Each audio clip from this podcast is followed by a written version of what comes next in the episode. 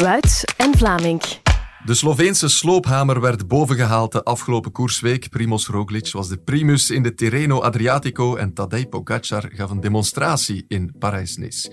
Maar toch ook wat België boven met ritzeges van Tim Merlier en Jasper Philipsen. En Wout van Aert, die maakte zijn rentree. Genoeg om over na te praten, maar we praten ook vooruit, want zaterdag wordt het eerste monument van het wielerseizoen gereden met Milaan-San Remo. En we, dat zijn Michel Wuits. Dag Michel. Um, wat was de mooiste rittenkoers deze week, Parijs-Nice? Of Tirreno Adriatico? Parijs-Nice. Parijs-Nice. Het heeft alles te maken met de heer Tadej Pogacar, maar ook met de uh, Godu, ook met de uh, Vingegaard. En ik was ook zeer gecharmeerd uh, het jongste weekend door Jorgensen. Oké, daar gaan we het straks over hebben. Uh, er is hier nog een gast, heel blij dat hij er is. Ilio Keijsen, welkom. Um, Ilio, wie wint zaterdag Milan-San Remo volgens jou? De moeilijkste vraag van het jaar. Um, ik hou het op Wout van Aert. Hij heeft zich goed kunnen wegstoppen, maar ik denk wel dat hij klaar is. Oké, en ik ben Jonas de Kleer en we leggen ook een lijntje naar Italië, want het is natuurlijk ook Wout en Vlaming. Dag Stijn Vlaming, welk uitzicht heb jij daar momenteel? Goedemorgen. Wel, ik uh, kijk uit op uh, de Gran Sasso. Dat is uh, een van die calls die die het peloton moeten uh, oprijden tijdens de Giro. Want we gaan de komende dagen wat Giro-etappes gaan verkennen. Oké, dat is al heel ver vooruitblikken. Jij hebt natuurlijk ook de Tirreno gevolgd, Stijn. En wat onthoud jij nu van die week koers van de Twee Zeeën? Ah, dat is, uh, dat is geen uh, evidente vraag, maar toch wel de suprematie van het team Jumbo-Visma, ook in de Tirreno Adriatico, de comeback van Primoz Roglic. Bij momenten toch ook wel een impressionante Wout van Aert, de lead-out van Mathieu van der Poel en dan toch ook heel wat klassieke renners die die Tirreno Adriatico gebruikt hebben om naar een allerbeste vorm toe te groeien. Dus veel elementen heb ik gezien en gevoeld. Ja, je zegt het, de suprematie van team Jumbo alweer zou je kunnen zeggen. Maar ik vraag het even aan de twee heren hier aan tafel. Hoe indrukwekkend vonden jullie Primoz Roglic rijden? Um, mij heeft hij uh, ontzettend verrast. Ik had wel uh, wat uh, nieuws vanwege een connectie binnen de ploeg. Ehm, midden januari werd ervan uitgegaan dat men alle zeilen zou moeten bijzetten om Roglic klaar te krijgen voor de Ronde van Catalonië. Mm -hmm. En dat het wellicht niet zou lukken dat men eerder er zou moeten van uitgaan dat uh, Roglic aan de start zou komen met de, in de Ronde van Italië, met als vooruitzicht, hij gaat die eerste week nodig hebben om zich in te rijden. En dus zal men daar verlies moeten incalculeren.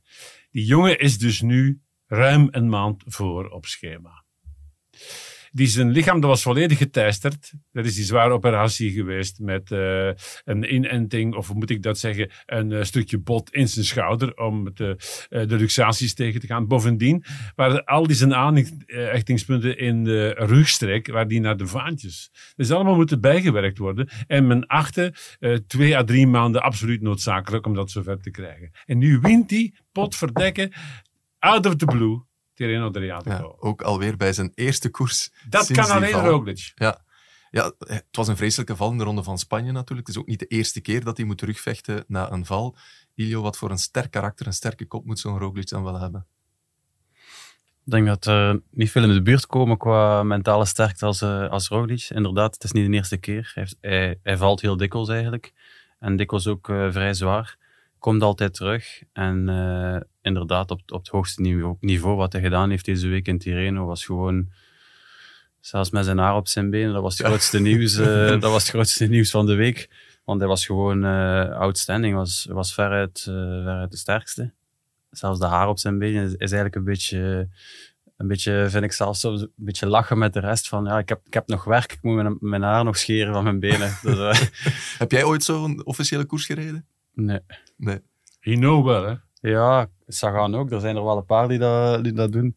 Maar uh, ja, bij mij hoort dat er persoonlijk niet bij. Ja. Hino zou ooit Parijs-Roubaix gewonnen hebben. In 80, meen ik, of 81. Met uh, ongeschoren benen. En dat leidde tot ergernis ook toen bij zijn uh, tegenstanders. Die nou zijn benen niet geschoren, zeg. het is natuurlijk zo, wat Ilio zegt, uh, hij, eigenlijk zegt hij, ik ben nog niet helemaal klaar. Achteraf heeft hij dat ook in de interviews gezegd. Dit is een goede voorbereiding op dat grote doel van uh, dit seizoen. Dat is niet de Tour, vooralsnog. Ze kunnen daar misschien nog op terugkomen. Maar zijn eerste grote doel, dat is over twee maanden de Giro. Dit was wat Roglic zelf te vertellen had voor de microfoon van onze Stijn Vlaming. I just uh, had, a, had a wish to to come back, uh, to, to start racing again. I don't have so so many races before the Giro. It's, uh, it's a pleasure to, to be with the guys, to, to do the job. And uh, I mean, we can all enjoy it. Huh? Ja, de Giro, dat is tegen ene Remco Evenepoel. Een van jouw poulains toch wel, mag ik zeggen, denk ik, uh, Ilio Keijsen. Hoe schat jij die waardeverhoudingen in tussen die twee?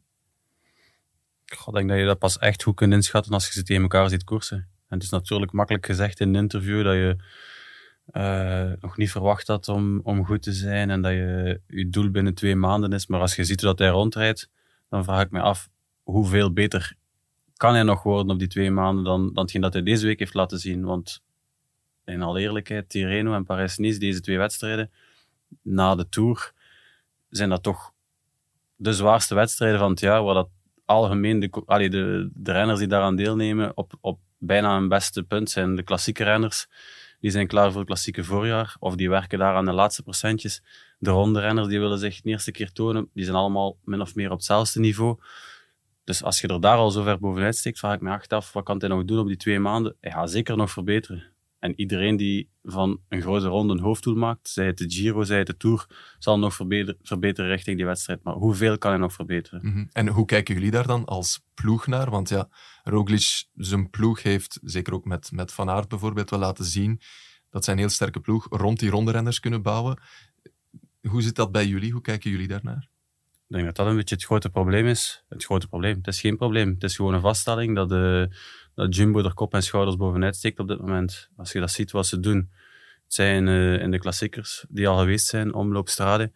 Um, als je ziet wat ze doen in Tirreno, als je ziet wat ze doen in Paris-Nice, ze hebben gewoon de wedstrijd volledig in handen, onder controle.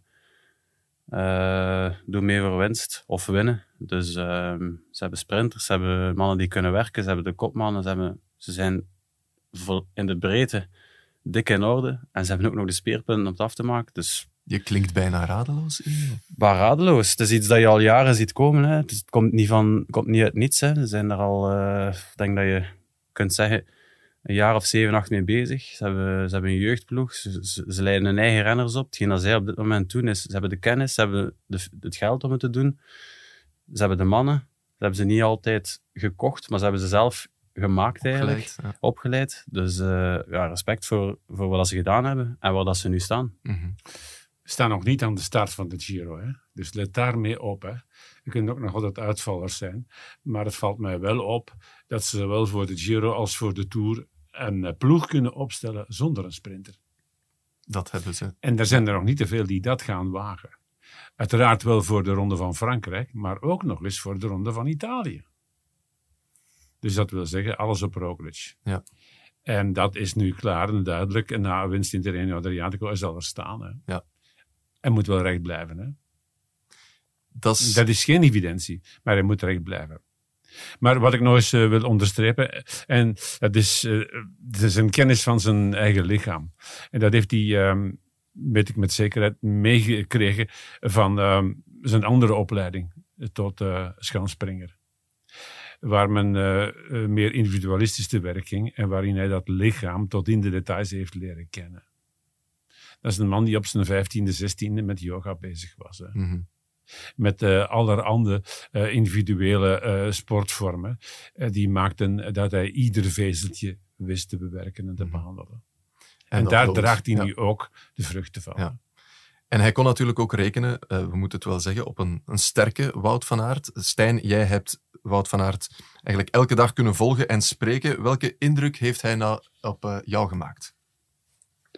Ja, een fantastische, goede indruk. Hè. Hij is uh, naar de Tirreno afgezakt, Wout van Aert, met toch wel wat uh, vragen. Hè. Na die ziekte, die stage die niet is verlopen zoals hij het wou. Hij stond nog niet waar hij wou staan, daarom ook de Strade Bianca geschrapt. Maar dan begint hij eraan met een plan. Hij heeft er een aantal etappes uitgekozen en als die uh, in die donderdag-etappe niet valt, samen met uh, Tom Pitcock, dan denk ik dat hij echt wel heel dicht bij een overwinning is geweest. Maar dan die uh, Tappa de Mouri, een beetje luik, luik-achtige etappe. Ja, daar heeft hij echt wel indruk gemaakt. En niet alleen op uh, iedereen die aan het kijken was, maar ook op bijvoorbeeld, we zaten in het uh, hotel samen met een aantal uh, motards. Die mannen zijn niet vaak meer onder de indruk, want die rijden al jaren en dag mee in het peloton. Die zien heel veel renners rondrijden. En dan achteraf zeiden die in het hotel van, wauw, wat wij Wout van Aert hebben zien doen in die etappe. Wees maar zeker dat hij klaar is voor, uh, voor de klassieke wedstrijden binnenkort. Want dat was echt wel indrukwekkend. Uh, we hebben het gezien hoe Julian Alaphilippe heeft uh, gereageerd natuurlijk. Hè. Die kon niet mee. Die, het hele peloton werd, werd uit elkaar geranseld onder aanvoering van uh, Van Aert. Dus die benen zitten goed en mentaal gaat het hem ook echt wel voor de wind op dit moment hoor. Ja, en het is meteen ook voor Ilio Keizer de topfavoriet voor Milan Sanremo. En het is wat je zegt, Stijn, dat beeld dat Van Aert doortrok en Alaphilippe maakte zo wat misbaar, ging er even naastrijden en iets zeggen. We, weet jij wat hij precies heeft gezegd? Want Wout zei, mijn Frans is niet goed genoeg, ik weet niet wat Alaphilippe heeft gezegd. Ik heb hem nog niet naast. Ik heb wel die, die beweging gezien uh, met zijn hand, dat idee van, uh, het, is, het, is, het, is, het, is, het is erover, kan niet, vol Allee, kan niet volgen, kan dit tempo niet aan. Maar hij niet alleen, denk ik. Uh, Wout zet er gewoon al wat er nog in zijn wiel zat, wat dat ook de de, de topfavorieten zijn, of toch de, de kopmannen die daar nog zaten, zetten iedereen het mes op de keel en doet dat van op de kop en in het zadel. Je ziet hem, niet eens, uh, ziet hem eigenlijk nog niet eens afzien. Dus ik denk dat Wout die week echt... Wel na de aankomst, hè? Ja, dat wel, ja. Dat was eigen, hè? Ja.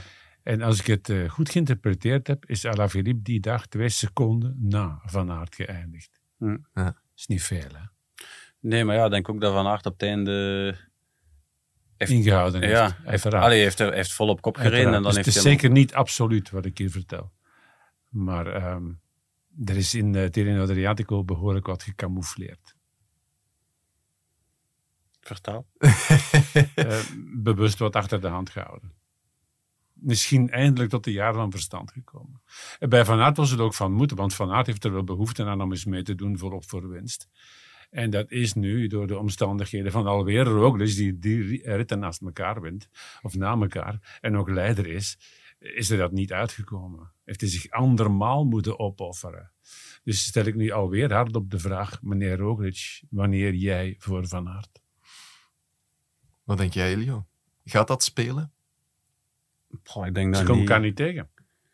Nee, ja, het zou natuurlijk wel eens mogen, maar ik denk niet dat dat gaat spelen. Ik denk dat Wout die week, allee, wat ik ook gehoord had op voorhand uit zijn, uit zijn, uit, bij zijn persconferentie, dat hij zei van ik gebruik dit als een extra trainingsweek, ik kom rechtstreeks van Tenerife. Uh, ik denk dat hij dat ook zo aangepakt heeft en het, Mhm. vanuit de ploeg ook duidelijk was van kijk, doe maar, geen, eh, geen druk, wilde hij eens meedoen om te winnen in de rit, doe maar. Heb je daar geen zin in, ook goed. Mhm. Wilde hij op kop rijden. Allee, gebruik die, die koersweek gewoon om, eh, om beter te worden richting wat er komt. En ik denk dat, dat die aanpak die, die ze nu doen met hem, dat dat wel die... Allee, we gaan pas achteraf weten. Binnen, binnen een maand kunnen we, kunnen we een balans opmaken. Of, of misschien nog iets langer. Maar ehm, ik denk wel dat dat heel goed kan uitdraaien voor hem. Ja, maar het is wat Michel zegt, die camouflage, die heeft misschien meegespeeld. Niet alleen bij Van Aert. Want Maar dat is richting Milan Sanremo, hè? Ja, ja, tuurlijk. En, en er, er zijn natuurlijk wel... Er werd op voorhand gezegd, wel, wie weet krijgen we wel een fantastische Tirreno met duels tussen Van Aert, Van der Poel, Alaphilippe. Maar ze hebben allemaal misschien een beetje ingehouden met de gedachte wat er nog komt. En dan wil ik wel eens bij jou checken, Ilio, zo een Julian Alaphilippe. Zit hij nu goed in zijn vel of voelt hij extra druk dat het van moeten is? Ik denk dat er wel wat extra druk op zijn schouders gelegd is. Ehm, door de grote baas, nota bene. Ehm, Door jouw baas ook dus. Ja. Ja. En dat was waarschijnlijk wel eens nodig. Maar ik denk ook dat dat nu wel meer dan voldoende geweest is. Ik denk dat Julian het over een andere boeg gegooid heeft. Ik denk dat we terug een heel... eh moet ook rekenen, twee keer wereldkampioen. Had al jaren mee van heel jongs af. Heeft, eh, heeft al heel veel druk op zijn schouders gehad de laatste jaren. Had daar misschien een beetje mee gehad. Dat is niet meer dan normaal ook. Ik denk dat hij nu een keer eh, gereboot heeft en opnieuw begonnen is. Zeker nodig. Maar ik heb wel de indruk dat hij, dat hij goed in zijn vel zit. En eh, oké, zijn prestaties mogen zeker nog iets beter. Hij heeft wel al, heeft wel al gewonnen dit jaar. Hij heeft al Mhm. een paar keer meegedaan voor winst. Maar natuurlijk, zijn grote doel komt, komt er later aan. En ik weet niet of hij hem weggestoken heeft in, eh, in Tirreno. Ik hoop van wel, want hij was net niet goed genoeg om die ritten te winnen. hij was er nooit, nooit ver af. Hè. Het gaat om, om 20 seconden. Of...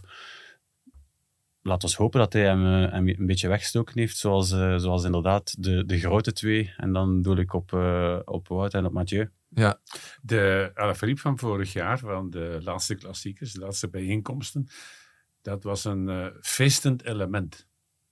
En nogal duchtig. Ik zie nu een andere Alaphilippe. Iemand die de competitie nodig heeft en die het afzien nodig heeft. En dat afzien ook opzoekt. Mm -hmm.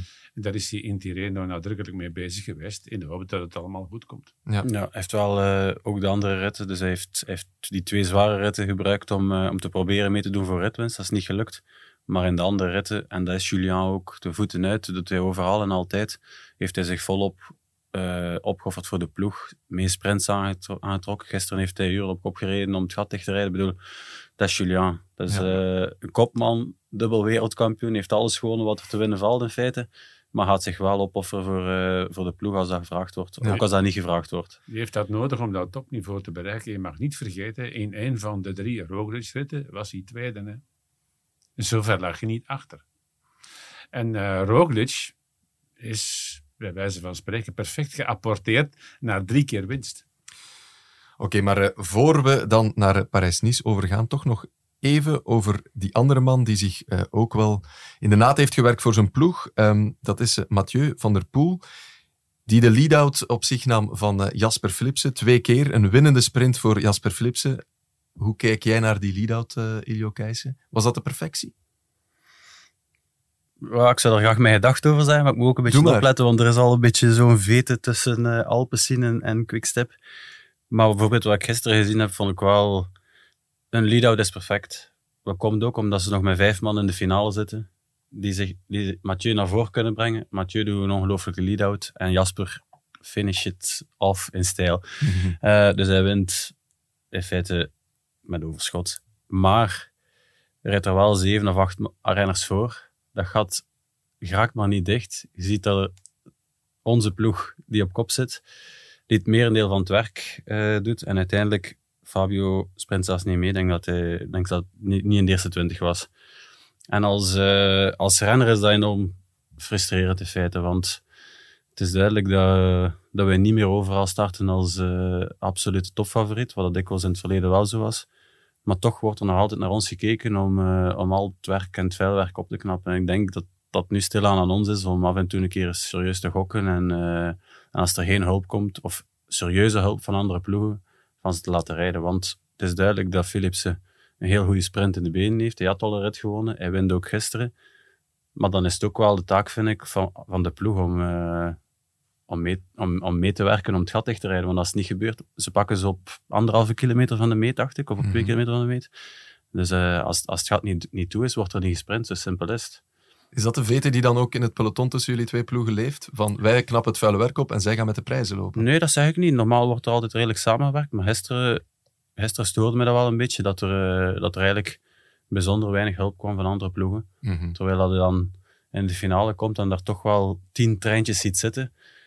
Maar dat er niet gereden is om, om het gat dicht te krijgen. En het meest frustrerende is dat, dat ons treintje dan niet, niet op de sporen komt en, en dat Fabio niet kan sprinten. Dat, dat is het frustrerendste van Hans verhaal. Mm -hmm. Zijn we aan een omwenteling bezig qua sprinters en treintjes? Ja, zeker en vast. En zeker in die koersen waar dat je een mix hebt tussen klassementsrenners en, uh, en, sp en, sprinters en klassieke renners. Daar zit, in Paris-Nice Tirreno is, is een mengelmoes van alles en alles eigenlijk op het hoogste niveau. Daarbij uitstek, hè? Ja. In de Tour is dat anders. Hè? Ja. ja, in de Tour worden er nu keuzes gemaakt. Dat is het grote nadeel van de sprinters. Renners die met klassementsambities gaan, nemen geen sprinters meer mee. Hmm. Wat er gaat voor zorgen dat, dat de sprinters dat worden een uitstervend ras in feite. Tenzij dat je een sprinter bent die je plan kan trekken. Die geen lead-out nodig heeft. -hmm. Gaat dat ook gevolgen hebben voor Sanremo? Het is van 2016 geleden dat, uh, geleden dat Sanremo nog eens uitgedraaid is op een sprint, Demar. Daarna allemaal punches. Wordt dat doorgetrokken? Ik vrees van wel. Ik denk als je, als je ziet wat Pogacar kan waarschijnlijk niet winnen in de sprint. Maar je kan het wel zodanig lastig maken op voorhand. Heeft er ook de ploeg voor om dat te doen. Kan dat... het ook te lastig maken. Zoals vorig jaar. Maar goed, dat is wat anders. Ja. Mm -hmm. Maar dan zijn de sprinters wel sowieso overboord. En dan, dan blijft het enkel over met, met punchers en met die, die twee fenomenen die, die zowel bij hop kunnen als kunnen sprinten. Ja. En zitten ze dan nu misschien wel bij Alpecin met een vraag wie de kopman moet zijn? Want ja, Van der Poel, die uh, hebben ook even kunnen spreken. Onze Stijn Vlaming haalde hem even voor zijn microfoon. En die was nog niet helemaal tevreden met het niveau uh, dat hij gehaald heeft de afgelopen week. Ja, klopt. Het is uh, ja, een beetje apart. Ik heb soms het gevoel dat ik tekort kom. En dan in zo'n sprint kan ik me eigenlijk heel, heel goed plaatsen en naar voren rijden als ik wil. Um, ik ga dat als positief meenemen van, uh, van de Tirreno. Ja, Stijn, wie wordt volgens jou dan kopman in Milaan-San Remo? Is dat Jasper Philipsen of Mathieu van der Poel? Ik denk allebei. Ik denk dat ze starten met uh, twee kopmannen. Hè. En dan zal het uh, koersverloop gaan uh, bepalen wie er dan effectief zal uitgespeeld worden in de finale. Want zoals ik daarnet ook hoor, als dat hij Pogacar de koers heel hard maakt met zijn mannen van de UAE en daar alles en iedereen uit elkaar ranselt op de Poggio, dan zal het zeer moeilijk worden voor Jasper Philipsen om mee te gaan. Maar als hij daar dan toch in slaagt en ze gaan dan ja, richting de Via Roma in Sanremo met een man of 25, 30 en het eindigt dan op een sprint. En stel dat Mathieu van der Poel er ook nog bij zit bij Alpecin de Koning, ja, dan kan hij het weer doen zoals hij het afgelopen week heeft gedaan. En de lead-out dan gaan doen voor Jasper Philipsen. Dat is een mogelijkheid. Maar goed, ik denk eerlijk gezegd dat het moeilijk wordt voor Jasper Philipsen om mee te gaan zijn op die Poggio. Want ik verwacht wel een heel sterke Tadej Pogacar. En dan zal het zaak zijn voor Mathieu van der Poel om wel mee te zijn. Hoewel, ik heb hem de afgelopen week zeer grillig zien rijden. Twee keer perfecte lead-out. Maar in die bergetappes, wanneer er moet geklommen worden, was hij al heel snel weg, rood aangelopen en echt niet een, een heel goede doen. Zo leek het toch. En uh, ja, hij had daar zelf ook wel wat uh, vragen bij. Dus het is toch wel afwachten wat er zal gebeuren met die twee mannen van Alpecin de Koning. Of is dat ook camouflage, Michel? De vraag is, wat heb je nodig om Milan Sanremo te winnen? Hè? En vorig jaar had hij niks nodig om Milan Sanremo mm. te winnen. Werd uiteindelijk derde, maar stond hij er wel beteuterd omdat daar niet gewonnen was. Dus ik verwacht hem en ik geef hem 85% kans om in zijn ploeg uh, uiteindelijk Milan Sanremo te winnen. En ik geef dan uh, Philipsen 15% kans. En dan moet de voorwaarde zijn dat dat bij Van der Poel net niet lukt. Ja. Of dat hij uh, vaststelt van ik kom tekort tegenover een Van Aert en tegenover een Pogacar met zekerheid. En dan gaan we plan B bovenhalen. Op voorwaarde dat Philipsen erin slaagt om bij te pikkelen op de podium. Want daar is hij niet zo zeker van. Ik denk dat zijn beste notering tot dusver zowat de 66ste was. Niet, dat kan zeer snel veranderen. Maar dan moet hij die vijf minuten met een snelheid, gemiddelde snelheid van om en bij de 36 om de podje op te knallen, dan moet hij dat wel afronden. Hè. Dan moet hij wel aan boord blijven. Mm -hmm. uh, dat hij daar de middelen voor heeft om zich weer te herpositioneren in die afdaling en op dat uh, laatste vlaklopende stuk op de Corso Cavallotti tot aan de Via Roma, daar ben ik van overtuigd. Misschien is het daarom ook goed dat Kra Andersen op niveau is. Ik ben er zeker van dat ze nog een derde man nodig hebben. Naast Van der Poel die zijn zin mag doen en Kra Andersen die zich ontfermt over uh, Philipsen. En Kra Andersen heeft er in Parijs-Nice alles aan gedaan in die slotrit om zo lang mogelijk bij de grote mensen te blijven. En dat ging hem goed af. Ja, het is interessant wat je zegt, Michel. Vorig jaar kwam Van der Poel in Milaan-San Remo ja, na een revalidatie, was zijn eerste echte koers. En nu ja, heeft hij die Tirreno als voorbereiding, maar zegt hij ook na de Tirreno, mijn ideale winter, hoe die eruit ziet, wel, dat is eentje zonder crossen. Ik schrok daar wel even van. Dat is de eerste keer dat hij dat openlijk zegt, dat hij misschien toch te veel hooi op zijn vork neemt. Ik heb een uh, column geschreven, daar is wat uh, deining over geweest, heb ik uh, begrepen, waarbij ik Van Aert suggereer om te stoppen met crossen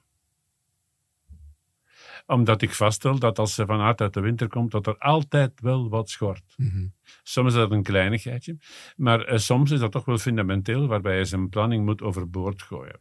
Dat heb je in zijn zomerperiode nooit. En zijn zomerperiode die is altijd fabuleus. Ik zit te wachten op een ongeschonden, fabuleuze periode van Van Aert in het voorjaar. En voor zover mijn kennis en mijn inzichten reikt, is vooral gebaseerd op uh, 30 jaar uitkijken en zien wat er gebeurt. Is dat aan die winter uh, te wijten? De manier waarop die twee met elkaar in de clinch gaan, is niet meer normaal.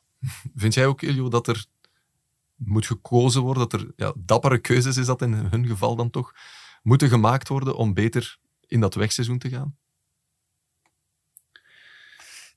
Pist, jij gaat ja, ja, jij, jij, had ook, jij had ook een, een ja, dubbel programma, hè, kunnen we zeggen heel dubbel. inderdaad. En ik heb er altijd voor gepusht om, om die piste te kunnen en te mogen blijven doen. En de ploeg was er ook niet happig op. De ploeg had ook liever dat ik uh, in de winter zou rusten, zoals ieder normale renner. maar ik zelf had, had wel het gevoel dat ik dat nodig had. Zeker ook omdat dat voor mij iets totaal anders was dan wat ik op de weg deed. Op de weg was altijd lang en eentonig en op kop en één tempo. En dat ging mij goed af. Maar op de piste is totaal tegenovergestelde. Kort, uh, intensief. Voor die mannen net hetzelfde. Ik denk dat voor Van Aert, Van der Poel, Pitcock, hetgeen dat ze halen uit die cross is dat één uur à blok, dat punchy gedoe, knallen, na elke bocht optrekken. En dat is net een grote sterkte die ze meepakken naar de weg. Dat is net een voordeel dat ze hebben op al de rest. Dus als je dat zou laten vallen, wat dat Stiba bijvoorbeeld gedaan heeft, is dan eigenlijk gestopt met crossen. Hij had dat vroeger ook. En hij was dat ook vrij snel kwijt, volgens mij. Dat één uur à blok, dat kort, explosief, heeft dat altijd behouden. Die basis hebben en dat is hij er nooit kwijt. Maar door daar een hele winter op te werken, op de trein, dat te doen in de wedstrijden, blijft dat heel goed aanwezig. En dat is voor mij een grote sterkte. Dus om dat volledig te laten vallen lijkt me geen, geen goed idee. Maar ze zouden misschien... Inkorten. Nog minder crossen kunnen rijden, ja. Ja, absoluut. Maar dat ligt dan wel 300.000 euro tegen. Dat is, dat is iets mhm. anders. Maar anderzijds denk ik dat die mannen, ik moet een rekening mee niet maken, dat is mijn job niet, maar uh, dat zij wel voldoende, voldoende zullen verdienen. Wel, het zal waarschijnlijk meer zijn, maar ze zullen ook wel voldoende verdienen op de weg. Dat dat, dat wel mogelijk is om dan een keer in de winter te laten als ze merken dat het een nadeel zijn in de zomer. Ze kunnen het gerust eens proberen. Ze gaan er geen boterham minder van eten. Nee, nee. En ze zijn er duidelijk over aan het nadenken, want dat heeft uh, Mathieu van der Poel nu zelf gezegd. Um, jongens, wij gaan uh, richting Frankrijk trekken, richting uh, Parijs-Nice. Stijn Vlaming, ik laat jou verder, um, als ik het goed voor heb, dus de Giro al een beetje verkennen? Ja, ik ga een paar etappes van de Giro uh, verkennen. Uh, vanavond zitten we al uh, in de buurt van de Dolomieten, want de Trecime de Lavaredo willen we natuurlijk ook wel zien. De etappe rond ja, Lombardije, de mini-ronde van Lombardije zit er ook in, in, in de Giro dit jaar. We gaan dat allemaal eens gaan bekijken, hè, waar Remco Evenepoel zal proberen om het zo goed mogelijk te doen in de Giro d'Italia en zoveel mogelijk weerstand te proberen bieden tegen een Primoz Roglic. Oké, okay, Stijn, dat is een fantastische streek, dus geniet ervan en uh, tot heel erg snel. Dankjewel, Stijn Vlaming. Wout en Vlaming. Heren, we gaan uh, naar Frankrijk, naar uh, Parijs-Nice. Dat was de grote Tadej Pogacar-show. Hij won het eindklassement, hij won drie ritten, hij won quasi alle truien. En dat toch tegen zijn toerrivaal Jonas Vingegaard. Hebben jullie hem al met zo'n sprekend gemak en zo dominant zien koersen? Ja, tweede keer toen hij de Ronde van Frankrijk won, toen deed hij in die Tour ook wat hij wilde. Mhm. Hij ging wanneer hij dat zelf bepaalde en um, ging dan op de op na laatste klim, sloeg een gat van anderhalve minuut, breidde uit tot twee minuten en klaar was Kees. En bij de volgende grote afspraak deed hij dat nog eens over en won hij weer met uh, sprekend gemak. Daar waar hij het jaar voordien bij zijn eerste toerwinst nog um, als een deus ex machina plots in die tijdrit 2,5 minuten rapper bleek dan Roglic. Mm En hij doet dat wel altijd met kwinkslagen, vind ik. Een van de beelden van de week was zo zijn glimlach naar de camera. Daar moeten we stoppen. Terwijl hij naast Vingegaard rijdt. Wel, is dat speelsheid of wordt dat arrogantie? Ilio, kan, kan jij dat smaken? Voor de, voor de tv-kijker denk ik, oh, dat is leuk. Ik vind het uh, speelsheid en hij komt er mee weg omdat hij, dat hij wel zo is. Hij is heel vlot en hij, ziet ook na de finish, dat zijn geen no hard feelings, lijkt dat ze zeggen. Uh, iedereen komt bij hem, ze wensen elkaar proficiat. Madouas, Vingegaard staan daar allemaal. Het, zijn, het is lekker een bende, het is lekker Scoutsvrienden. Voilà. Ze hebben tegen elkaar gekoerst, maar ze hebben wel enorm veel respect voor elkaar. En daarmee komt hij weg met die glimlach. Anderzijds moest ik van uh, zijn. Hij spreekt dat mooier uit dan ik. Maar, uh, ja, er zijn, daar wordt, dat is bijna, bijna Deens dan, denk ik, Vingegaard. Maar ah, wel, wel. zeg maar wat je wil. Ja, Jonas. dus uh, op het moment dat hij die beelden had terugzien, had dat wel een slag in zijn gezicht zijn, denk ik. Dus hij had dat wel niet als, uh, als lachend ervaren. Hij had er niet mee kunnen lachen met, met dat gebaar. En dat is wel een beetje gevaarlijk, dat je uh, al snel door je concurrenten als een beetje arrogant zou kunnen Mhm. aanzien wordt, terwijl dat helemaal, denk ik, zijn, zijn bedoeling niet was Nee. op dat moment. Ik Het is gewoon dat hij- hij zo graag koerst, toch? Ja. Hij, hij vat het spelers op, maar hij zoekt wel contact met de camera. Hij heeft het nog eens gedaan, vorig jaar in de Ronde van Frankrijk, onderweg naar de Granon, eh, toen hij een aantal netelige situaties opgelost had. Maar toen kwam die klim en toen deed hij dat ook in die vallei. Van, oeh, het is, het is straf, maar het gaat hier toch nog. Mhm. Dat las ik uit zijn eh, beweging toen. Ja, kreeg je daar een pandoering. Ja, dat, dat is natuurlijk Toch het risico. Als je dat doet, kan het ook als een boemerang terug in je gezicht terugkomen. Is die Parijs-Nice nu een klap voor Vingegaard of valt dat wel meer richting Tour, waar, waar ze toch hun ultieme duel opnieuw zullen uitvechten? Hè? Vorig jaar in Terreno Adriatico eh, eindigde Vingegaard op eh, twee minuten van Pogacar. Mhm. Ja, maar nu een andere status natuurlijk. Ik denk dat dat wel als een klap aangekomen is. Ja? Ik denk ook als je een beetje zijn lichaamstaal in de gaten houdt, telkens als hij over de finish komt, is dat toch met zijn hoofd van nee schudden. En ik denk dat hij dat, dat, hij dat dit niet verwacht had. Dat het niveauverschil zo groot zou zijn. Ze, gaan, Want ze gaan hem beter maken. Gaan hem zeker beter maken. Maar ik denk ook dat Pogacar niet elke dag heeft doorgekoerst. Gisteren bijvoorbeeld wel. Maar eergisteren heeft hij er gewoon op zitten, heeft hij erop zitten wachten. Hij was, aan het spe- hij was al mee aan het spelen. Ik denk dat hij wou kijken wat, wat dan die twee gingen doen onderling. Ik denk dat hij zoveel Maar overschot had. Pogacar koerst niet door, maar die wint wel 9 van zijn 13 koersdagen. Die heeft ook beslist, ik ga nog wat extra koersen in Vlaanderen inlassen. Als je dan in het peloton zit, krijg je dan niet wat meer schrik als die vlotjes eh, langs jou passeert op, ik zeg maar iets, de Koppenberg, dat je denkt van, maar wat een coureur is dit nu?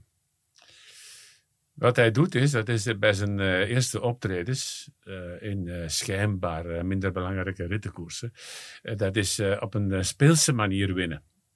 Zonder al te veel energie weg te gooien. Speels. En dan ehm zet hij in een positie waarbij je kan zeggen van, allee jongens, prikkel mij maar. Attackeer maar. Het is noods een kilometer van het einde. Het is noods 500 meter van de streep. En als ze dat doen, dan hangen ze. Mhm. Zo heeft hij het opgelost tot gisteren. Maar wat ik het allersterkst vond, dat is dat hij in Parijs-Nice, in die allerlaatste etappe, zijn mooiste exploot laat zien.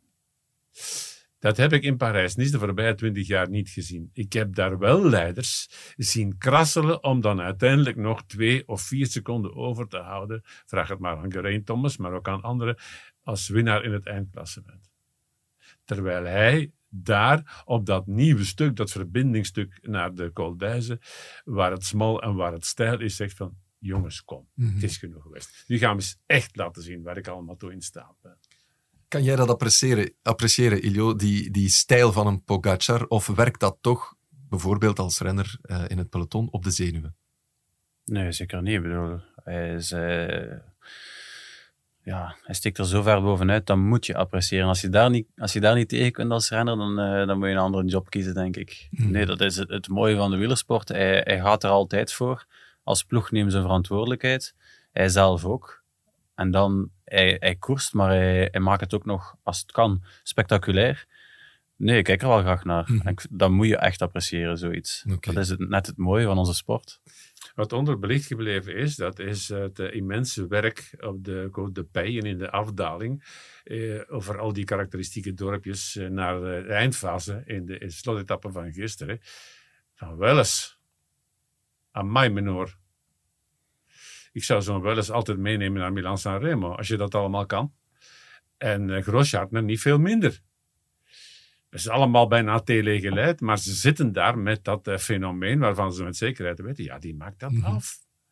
En wat mij bij eh, Pogacar opvalt, dat is de kracht in de onderrug. Hij reageert op demarages zittend. Voor zo'n vrij, eerste reactie is altijd ja. zittend. Ja, ja. En dan eh flitst hij dat gat dicht. En dan gaat hij op de trapper staan. En de manier, de efficiëntie waarmee hij zijn volle ge- gewicht in iedere beenslag legt, dat heb ik nooit eerder gezien. Mhm. Fenomeen Pogacar, genoeg lof eh, voor hem, voor even dan in deze podcast. Want ik wil het toch ook hebben over de prestaties van jouw ploeg, eh, Iljo. Eh, Tim Merlier die wint daar één van de drie sprintkansen. De andere zijn voor Pedersen en Kooi. Kunnen we zeggen dat voorlopig Tim Merlier de man van het voorjaar is voor jullie ploeg en dus de toptransfer? Maar ik denk dat Tim bewezen heeft dat hij, dat hij heel goed op dreef is en dat hij kan winnen. Hij wint er één en dat was het doel.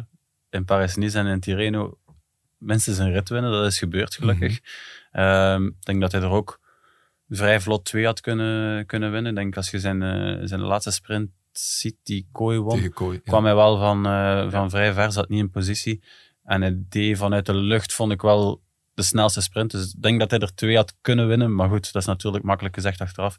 Maar ehm, hij, zit, ja, hij voelt zich goed. eh hij krijgt vertrouwen van de ploeg ook. En eh, dat is wel heel belangrijk als je, als je net overstapt bent van een andere ploeg. Mhm. Dat je, dat je dat vertrouwen krijgt en dat je die overwinning ook eh, snel aaneenreikt in het begin van het seizoen. Ja, de kansen die hij krijgt, neemt hij wel. Gelukkig dat hij er is, want anders ziet het rapport er voor jullie ploeg er voorlopig minder goed uit. Voel jij dat er meer druk komt omdat jullie in het, laten we het dan Vlaamse voorjaar maar zeggen, moeten wachten op die grote vis en eigenlijk niet meespelen in die wedstrijden? Het Vlaamse voorjaar is twee koersen ver. Mhm. En eh, ook vorig jaar was het niks in die twee wedstrijden. Eh, oh, sorry, eh, Fabio heeft dan wel Kuurne Kuurne, gewonnen, ja. maar in de omloop was het ook niks. En het is toch de omloop die de waardemeter is en op dit moment nog altijd niet Kuurne. Maar is er druk? Sowieso is er druk. Is die druk nog terecht? Dat is de grote vraag. Zijn wij nog de ploeg die we, laten we zeggen, vijf, zes jaar geleden waren? Toen waren we in dat soort wedstrijden, ik denk dat we dat mogen zeggen, de best of the best in, de, in het klassieke voorjaar. En ehm, ik denk Zijn dat we heel dat eerlijk moeten stellen, zijn. Nee, ik, dat is het tweede deel van mijn antwoord. Ik denk dat, dat we heel eerlijk moeten zijn. En dat we nu op sommige dagen met veel geluk nog de best of the rest mogen genoemd worden. Dus ik denk dat we niet mee zijn met, eh, met Jumbo. We hebben er ook, eh, of Patrick heeft er ook de middelen niet voor gehad de laatste jaren. Ik denk dat Jumbo echt gewoon een, een fantastische ploeg gecreëerd heeft. Maar ook een aantal eh, heel mooie transfers gedaan heeft. En er zijn nog een, ander, een aantal andere ploegen die dat gedaan hebben. En bij ons is de ploeg min of meer altijd een beetje hetzelfde gebleven. En blijkbaar is dat niet meer voldoende. Wat hebben jullie dan Op meer dit nodig? moment, Invest- hè. investeringen, zeg je, want Patrick heeft daar het, het geld niet voor. Mannen die in de contract zijn. En Ze zijn allemaal in de contract. In 2023 zijn de meeste in de contract. En dan kan er wat veranderen. Maar tot dusver niet. laat ons hopen, maar bij ons is de sterkte altijd geweest dat we e- één heel sterk speerpunt hadden. Dat was of Bonen, of Stibar, of eh, Terpstra, noem maar op. Ze konden kiezen wie. En daarnaast een ploeg in de breedte die heel sterk was, maar we hadden wel altijd een speerpunt. Is Asgreen dat al niet meer? Ik denk dat Asgreen gewoon te veel gesukkeld heeft sinds de Tour van vorig jaar om op dit moment als echt speerpunt... Ik denk dat hij het wel heel graag zou willen en wij met hem, maar ik weet niet wat hij er op, dat moment, op dit moment klaar voor is. Dus jullie missen op dit moment een echte killer. Als je die killer hebt, dan eh, trekt de rest van je ploeg ook mee. Dan gaat iedereen opeens 10% beter rijden, want je weet van, we hebben een absolute topfavoriet, we kunnen die koers vandaag winnen. Als we ons allemaal 110% inzetten en we doen het maximum, dan is de kans heel groot dat, zij Asgreen, zij, noem maar op wie, het maakt niet uit, kan meedoen voor de overwinning. Ehm, en nu missen wij dat een beetje. En dan ook het feit dat ze einde contract zijn, dat kan een voordeel zijn, waardoor dat je meer gemotiveerd bent om een nieuw contract of een verbeterd contract, of Mm. noem maar op, gewoon een contract te tekenen. Maar het kan ook een nadeel zijn. Mm. Want in het verleden werkten ze altijd heel goed samen. En nu zou het wel kunnen zijn dat ze denken van, ja, ik heb, ik heb, ik heb een contract nodig, ik kan een keer mijn eigen prijs proberen op ieder, ieder, ieder voor zich. Zou kunnen. Ja. Ja, je had het over speerpunten, Ilio. Ik heb eens even gekeken naar de selectie van jullie ploeg voor Milan-San Remo. Voorlopig, voorlopig is die selectie voor Milan-San Remo nog niet compleet. Ik zie Lampaard, Seneschal, Alaphilippe. Kan jij aanvullen? Nee, kan niet aanvullen. Nee, Wie wordt jullie speerpunt dan, Julian? Maar wie anders? Ja. Ja. Nee, kan niet aanvullen. Ik zou het niet weten. Oké. We gaan toch al even vooruitblikken op Milan-San Remo. We hebben al heel veel mannen besproken, eh, van de Van Aerts over de Van der Poels, maar ik wil jullie graag nog vragen naar één naam die we nog niet hebben besproken voor Milaan-San Remo. Wie moeten we hier nog behandelen? Wie kan daar wel eens verrassen of gewoon los winnen? Michel? Ho, ho, ho. Het is nog niet evident om daar een naam op te plakken. Ehm, Laporte. Uit het sterke blok alweer.